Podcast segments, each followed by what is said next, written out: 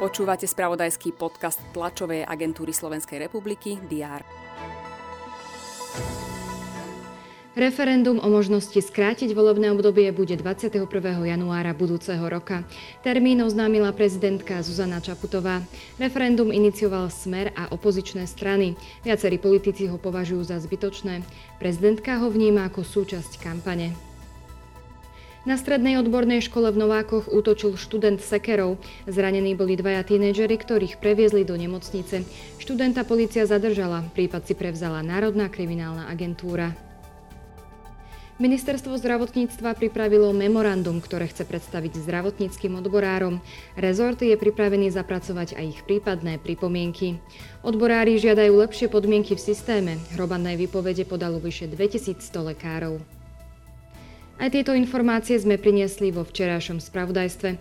Všetky dôležité udalosti budú pokrývať redakcie TSR aj v piatok 4. novembra. Vitajte pri diári.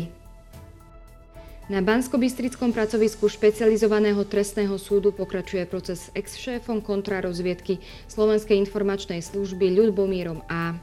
Pojednávanie je už vo finále. Ľubomíra A. obvinili v rámci akcie Babylon. Obžalovaný je zo zločinu vydierania, legalizácie príjmu z trestnej činnosti a zločinu podplácania.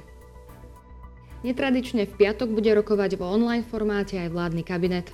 Zaoberať by sa mal riešeniami situácie s cenami energií. Predseda vlády Eduard Heger sa v Martine zúčastní na poklepaní základného kameňa Univerzitnej nemocnice svätého Martina. Výstavba bude financovaná z plánu obnovy. Premiér následne popoludne príjme v Bratislave na úrade vlády podpredsedničku Európskej komisie pre hodnoty a transparentnosť Vieru Jourovú.